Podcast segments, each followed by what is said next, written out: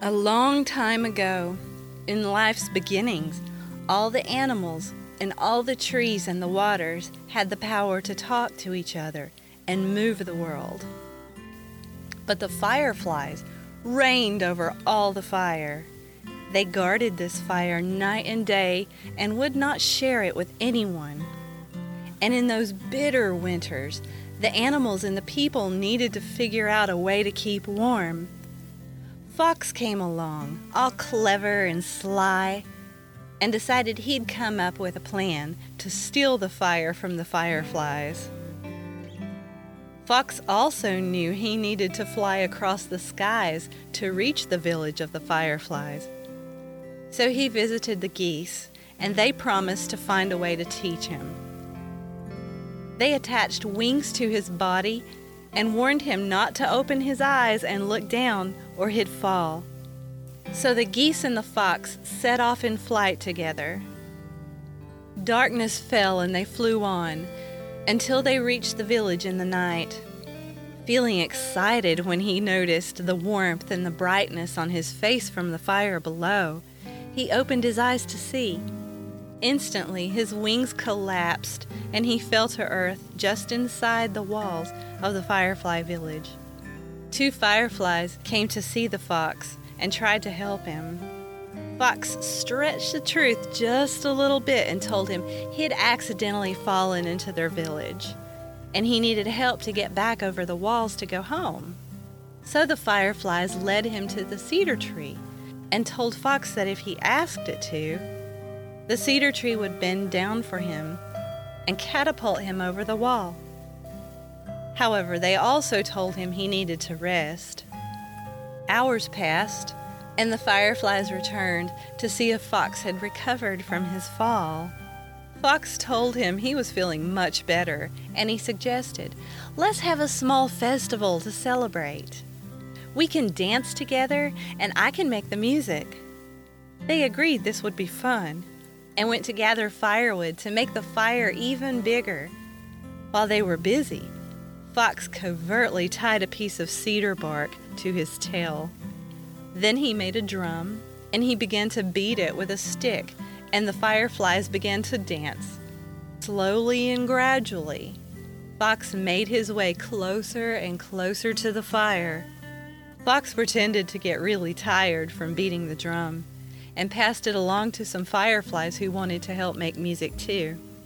Then Fox quickly thrust his tail into the fire, lighting up the bark. As soon as the fireflies saw Fox with his firebrand, they chased him. Fox ran straight to the cedar tree, calling out, Please bend down, sweet cedar. Bend down for me now. Cedar tree bent down for Fox to catch hold, and it shot him upwards and carried him far over the wall. He ran on with the angry fireflies in pursuit. As he ran down the trails, the brush on both sides of his path were ignited by the sparks popping off the bark that was tied to his tail. He saw Hawk as he ran. Hawk, catch it! Catch it and fly!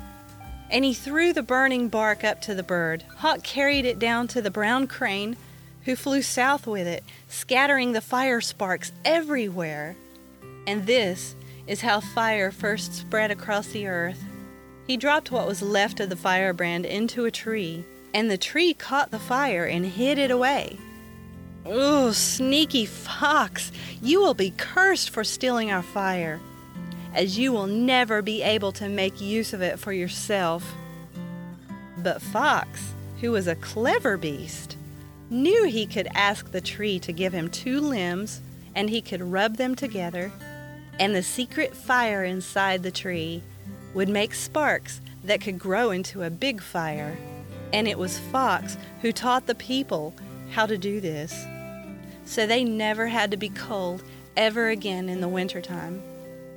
And even today, fire lies hidden in every tree.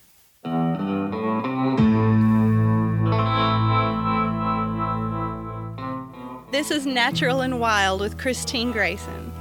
In a world that seems to have gone dark, it's time to talk about inner light. So grab a beverage, sit back, and listen to me jabber on about glowing creatures and personal enlightenment. Illumination of the firefly. Inside this little guy's firefly body, oxygen, calcium, and ATP mix with a chemical called luciferin and create bioluminescence. Luciferin sounds sinful, doesn't it? it is actually derived from the Latin word Lucifer, meaning bringer of light. Luciferin is also found in foxfire, that beautiful glowing green stuff produced by certain breeds of mushroom. If you ever find any of that in nature, it's like walking into a magical fairy metropolis. It's so attractive. I remember the first time I saw this stuff, this foxfire version of luciferin. I was hiking in uh, upstate New York, really, really close to Canada, and I went by a set of rocks that formed this tiny looking cave. Now, if I see a cave, I'm going inside it. I'm at least going to inspect it if there's no way to shove my body inside it. I've always been curious about caves and caverns, anything remotely closed. I like tight spaces. I do not, nor have I ever had claustrophobia. I love this stuff. I'll go into the tiniest holes in the mountain. You could use me as a rescue dog. I love it. I love crawling into crevices and caves. And so I saw this one and tried sticking my body into it. It was really small, I couldn't get inside. But I saw there, when my eyes adjusted to the dark, I saw it the most beautiful glowing green stuff in pure blackness that I've ever seen. The air was real still. Nothing moved. It felt strange that this weird glowing fungus would be alive in such a dark space, devoid of so much. Out of the blackness came a light. But I digress. The firefly. There are way over a thousand different species of them, and every single one of these different species has a different pattern or different rhythm of flashing their lights at each other. And these are mating signals, so they can recognize their own species according to their sparkle patterns. And their flirting goes on for hours, this back and forth flashing of lights. They're talking to each other through the dark. Kind of like hanging out in a nightclub.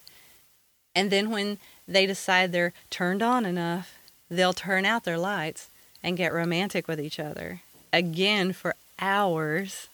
And when they're done, they go on and look for another. So these guys are getting groovy all night long. And they might as well. They only live for two weeks as adults. So, hey, you know? There's a value to simplicity. Now that the natural world has produced a virus, or probably in Mother Earth's case, an antibody against us and our destruction, I don't know. It's just a thought. We are kind of intrusive, but since this has happened, we've been forced to stop and step back for a while till it sorts itself out. It's a good time to reflect. We might not like to suddenly be forced to quit, forced to quit our lives as we know it, drastic changes without knowing the future. It's scary, unpredictable. A lot of people don't know how to handle it yet.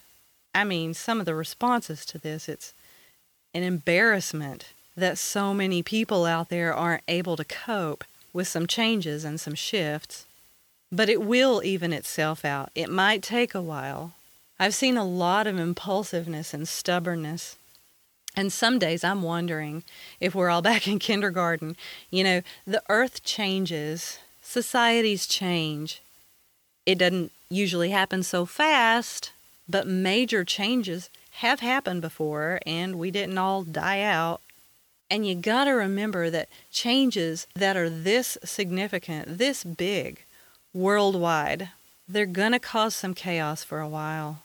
And while this is going on out there, it's a pretty good time to turn on your own inner knowledge and focus on that light inside of you. We have time to do all kinds of stuff right now that we never had time for before.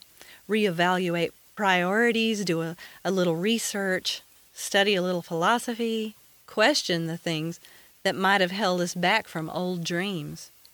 All sorts of good personal stuff. Good personal reflection time. That's golden. As a matter of fact, since there's so much grief and anger, and behaviors that are seriously starting to get downright scary, this personal time is more important than it ever was before. To go into seclusion and solitude. Hang low until the chaos starts to even itself out. And it will. You gotta remember one thing nothing lasts forever. Nothing. We can be our own eye in the middle of the storm, untouched, safe with that cool inner light. You know, firefly light, that illumination produced by luciferin, there's no heat there. It doesn't get hot. It stays cool and calm. It's time to be the firefly, cool, illuminated, wise, using your inner light to communicate, not strained, impacted noise and screaming. This is not the end of the world. It's a temporary rift. I hate looking around and seeing so many people that I care about losing their patience with it all, getting frustrated, starting to feel like this is such a big mess that the whole world's going to hell and fires are going to come booming up out of the earth and devour us all. No, just hang on. Keep flashing your inner light. Modern society detached itself from the natural world a long time ago. People forgot what real things were. This much of a separation from nature will eventually cause disease and disorder. I'm surprised it didn't happen before now. You know, the Aztecs used the term firefly as a metaphor for knowledge in a world of darkness. There always had to be darkness first before you can even experience what light truly is. Things have to be dark. Life comes out of the dark. Life comes from chaos. Chaos breaks down structures that need to go and leaves a clean space for something new to be born, for a, a new light, a new life. There are a lot of people afraid of change. They're afraid of that light and bioluminescence wasn't always associated with happy things. Centuries ago, when, when we still battled it out on fields with swords and shields, and fallen men would sometimes just be left unburied, that bioluminescent fungi would cover them up, making this eerie glow in the dark all over the bodies of the dead. And for this reason, some old legends in China call it devil lights of the outer wilderness. Talk about a creepy association to glowing mushrooms in the night. Fireflies aren't the only living lights. Most of the planet's bioluminescent creatures live in the darkest, deepest parts of the ocean. Crystal jellyfish, one of my favorites. They're brainless, dangerous, and beautiful.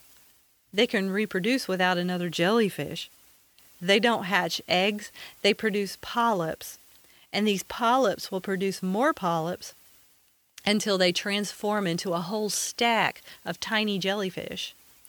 And then they'll float around the dark waters, eating other jellyfish twice their size after injecting them with a venom from their tentacles.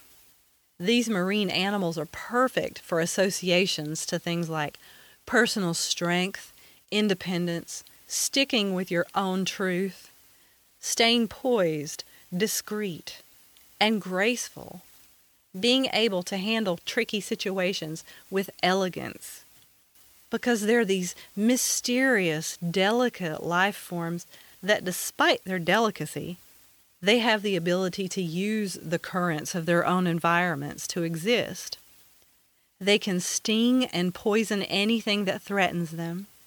They can move against the current or the flow of the water, or they can flow along with it.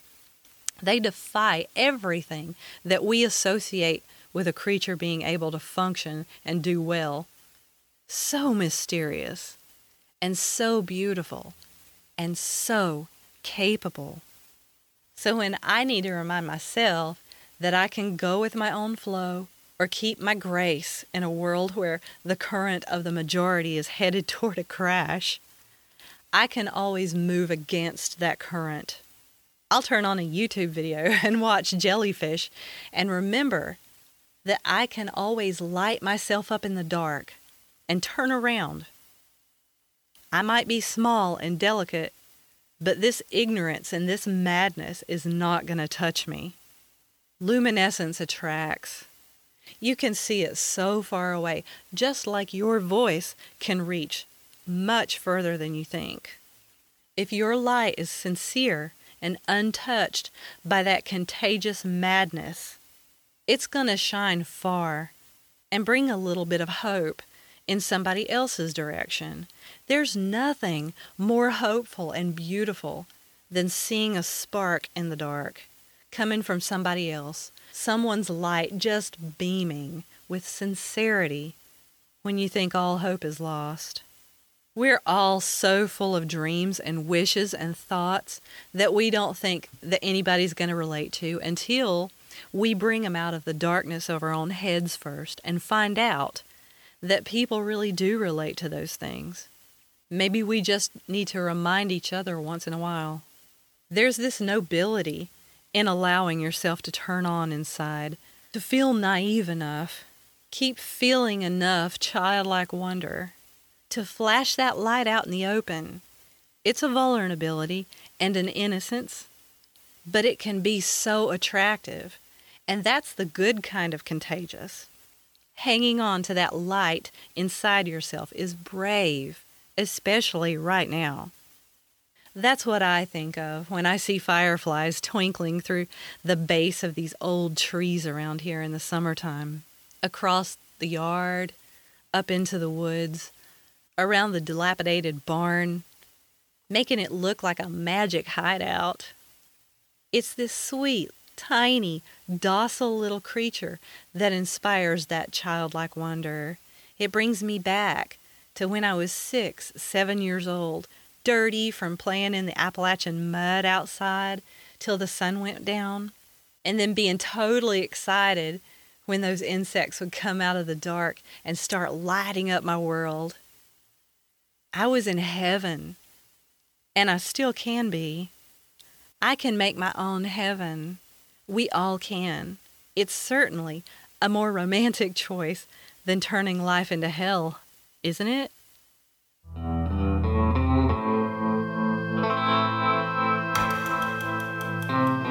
You've been listening to Natural and Wild with Christine Grayson. I'd like to thank Arnold Bloom, Sheila McGregor, Bruce Presson, and Chris Nolan for making it possible to continue this podcast. If you feel the inclination and you're listening on an app that allows it, please don't forget to leave me a review. Stay strong, stay safe, and keep your grace. I'll talk to you next week.